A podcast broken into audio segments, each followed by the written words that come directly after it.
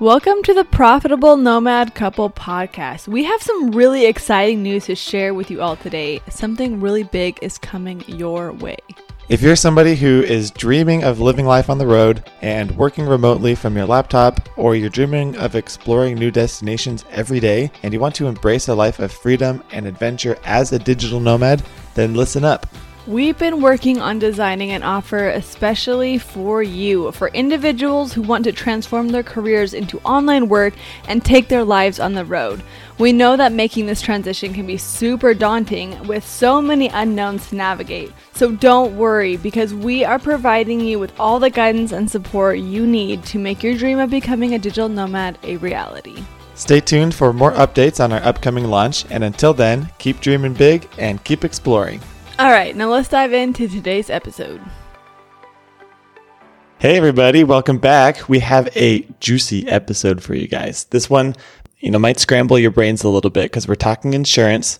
So don't run off yet. I know you might be scared of this topic and already confused because insurance is just one of those things in this world that we have to deal with, but it's always a little bit confusing. Sometimes it feels like a different language. We're going to try and unscramble this for you and talk specifically about what insurance looks like for digital nomads because it's a little bit different. If you're traveling around a lot and you're moving locations, your insurance situation is going to be a tad different than maybe that of your friends and family. Yeah, and if you're like me, you'll just get super overwhelmed anytime anyone says insurance. You want to shut down and stop listening. But like Austin said, we're going to go through and break this down as simply as possible so you know what your best options are as you're moving around as a digital nomad. Everybody asks themselves at some point if they're going to be traveling, what what happens if something happens to me while I'm on the road? Like what if there's some accident or what if I need medical care? I mean, everyone's going to worry about their safety and security while on the road. So this is hopefully going to be part of that solution for you. We learned the other day there are about 35 million digital nomads worldwide. And out of those 35 million, 44% of them come from the States. That's us, by the way. We are two of that 44 million. So that's who we're talking to right now is if you are one of those 35 million of the worldwide digital nomads, our perspective is from the States. Um, I know insurance situations and policies might look a little different if you are from a different country rather than the US. So if that's you, hopefully you can get some information out of this, but then we really encourage you to go look up what the insurance situation looks like for a resident of your own country. Yeah, definitely stay tuned though because we do have some really good recommendations for places to start your search, which we'll talk about later on in the episode, and we'll include those links down in the show notes as well for you. Just to give you a leg up since we've already done this research for you, we want you to be able to to use this and have a pain free insurance experience, which sounds like an oxymoron, especially if you're coming from the States. But um, I promise you, this is going to be easier than our own experience was with insurance. And at the very least, maybe it'll shave off a couple hours of research for you. So, the very first thing is we want you to know that there's a difference between travel insurance and then health insurance or uh, global health insurance. That was really confusing for us for a while when we were starting to learn about all this. We thought they were one and the same. You just get one insurance. Think of travel insurance kind of like a band aid. If you have a serious medical problem or something goes wrong with your trip, travel insurance is going to help in the moment. It's going to be a momentary relief and aid for you, but it's not a long term solution for medical care. That's what health insurance is for. Travel insurance is designed for when you go on holiday or if you go on a short week trip or a vacation.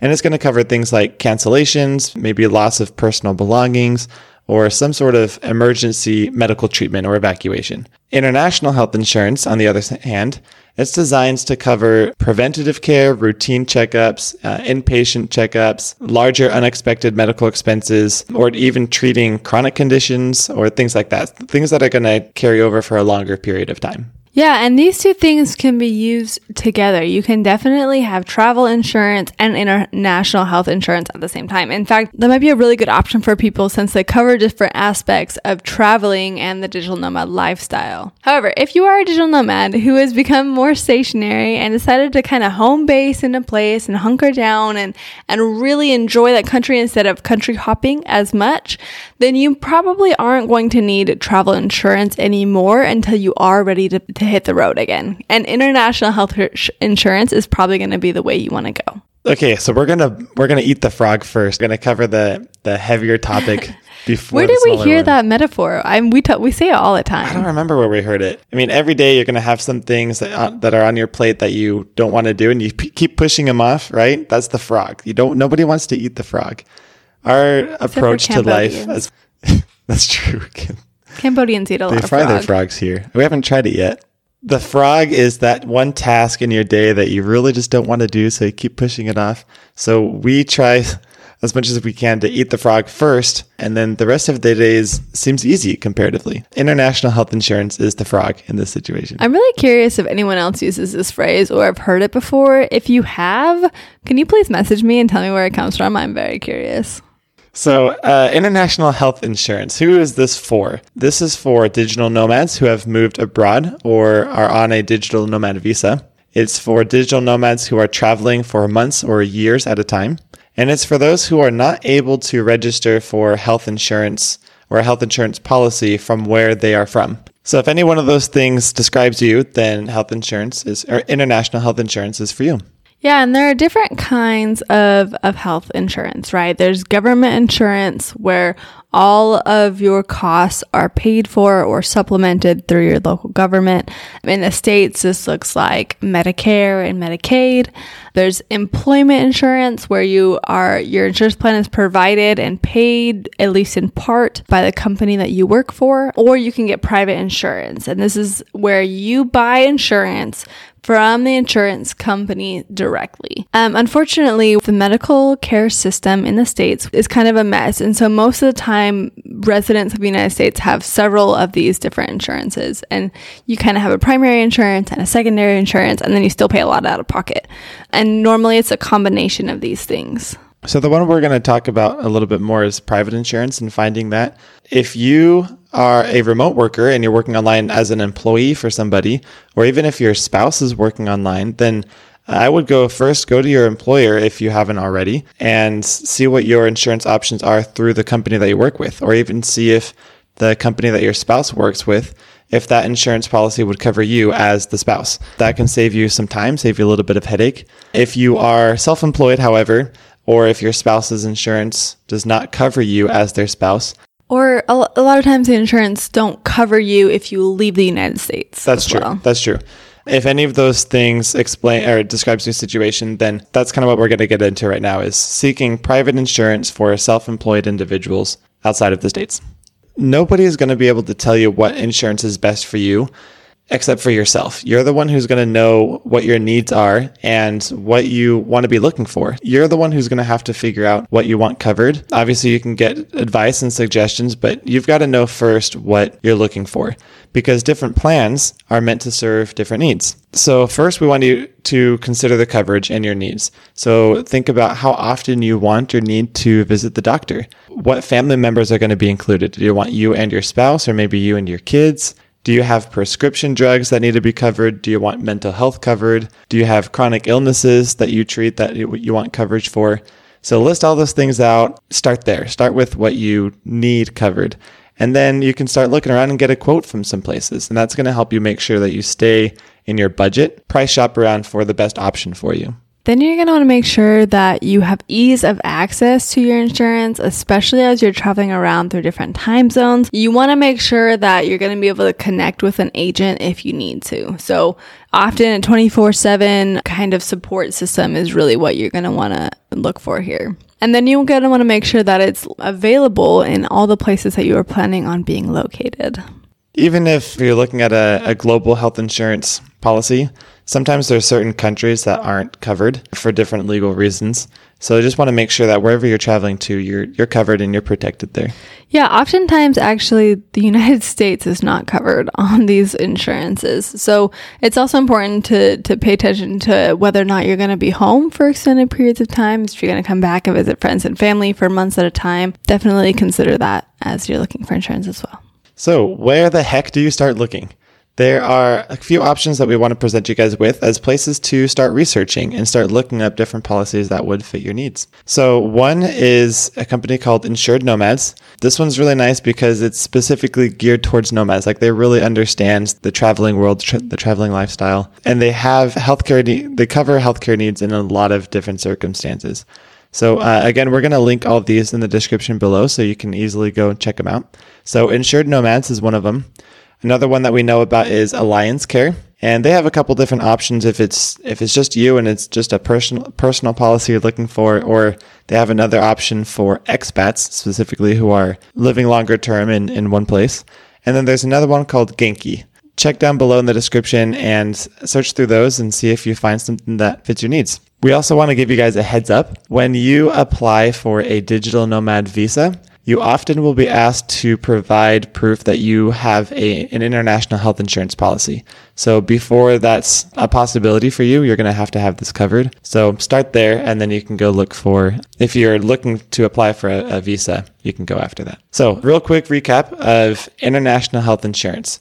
It's for travelers, people who are moving around a lot, lots of different places in a short amount of time. Our four steps to help you get started looking for and finding the right insurance is one, consider what coverage you need. Two, get a quote from a couple different places so you stay in budget. Make sure there's ease of access for any time zone that you're in. It's easy to get in contact with a representative or an agent. And four, make sure you are covered in the countries you're traveling to. And lastly, check the recommendations we have below. All right, so now let's move over to travel insurance. So, travel insurance, just for a reminder, is for unforeseen and uncontrollable incidents while traveling. That includes travel delays, medical emergencies, lost, stolen, or broken luggage, getting sick, for example, if you get food poisoning, um, if you break a leg, hopefully things that you'll never have to experience, but travel insurance is a really good option and in our opinion really important while you are traveling. Without getting travel insurance, you run the risk of getting stranded, of having to pay really expensive tickets or costs if, you know, a flight gets canceled or you miss your flight or you end up without any luggage a recent example that comes to mind is this last Christmas, my family went on a cruise to Mexico together, and my sister was flying out of Portland. And Portland doesn't ever see winter weather ever. And of course, the day she's supposed to fly out, I think it snowed. And was it snow or was mm-hmm. it icy? It snowed. It snowed. It snowed the day she was supposed to fly out, and they canceled all flights out of Portland and they canceled them for the next two days. So she ended up missing the boat. And then she was trying to meet us at the first port, but then because of some some logistics with the port, the cruise line wouldn't let her meet at the first port. So she had to come to the second port, which was literally three days later, three days into the cruise. So they missed half of our seven day cruise. They were able to fly down to um, Puerto Vallarta and meet us halfway through and enjoy the last half of the cruise together. But unfortunately, they missed Christmas Eve and Christmas Day with us, and they had to pay a ton of money out of pocket to switch airlines to book these tickets to make it to join us on our cruise. Plus, they had to pay for a hotel in Puerto Vallarta as well. So it was it was crazy. If they had had travel insurance, it literally would have saved them thousands of dollars. And just like all insurance, it's just a risk mitigation. Like you got to find out what risk you're willing to take. A lot of people feel like travel insurance might not be worth it. In our experience, it's absolutely worth it. It's really not that expensive. It's a very affordable service. And then if something happens and you end up having to pay thousands of dollars for things like what Monica just explained, you you save yourself that headache and that financial loss. We definitely definitely recommend it. A couple places to look at if you are interested in getting travel insurance. Our favorite is SafetyWing. That's the one that we use. We really enjoy working with SafetyWing. They're very personable, they're very easy to work with, very affordable. They cover a huge amount of the globe including the US. So you can, you, it's almost as easy as toggling on and off whether you're back in the States or not. It's very flexible coverage. So it's kind of like a subscription. Like if we decide that we're going to hunker down for a little bit and not travel for a year, we could just turn it off and put it on pause and there's no cancellation fee. And then when we're ready, we just turn it back on. So it's super easy and very versatile like that. And this one, we don't really use this perk, but I know a lot of you listening might. SafetyWing offers a free additional international travel insurance coverage for one young child per paying adult. If it's you and your spouse and you have two kids under the age of 10, they're both covered for free at no additional cost. So that's really, really awesome for families. And then the other option that we know about is World Nomads. So check out those links below if you are interested in travel insurance with either SafetyWing or World Nomads. Those are both really great options. Yeah, I do think it's important here to point out a couple of limitations that these insurances have. For example, uh, routine checkups and preventative care are not included here, and there is limited coverage for some sports and adventure activities. So if you really like to go rock climbing, or I don't know, snowboarding or or something that's a little bit considered more of an extreme sport, you want to make sure that um, accidents involving those sports are covered with your insurance. Of course, being inside the US, there will be an additional cost if you are paying for the travel insurance inside the US. And SafetyWing doesn't cover the cost of theft of laptops, cameras, and other electronic gear unless you pay for an add on. So that's not inherently included with your base price that you get. So I know for digital nomads, our tech is our world, it's everything.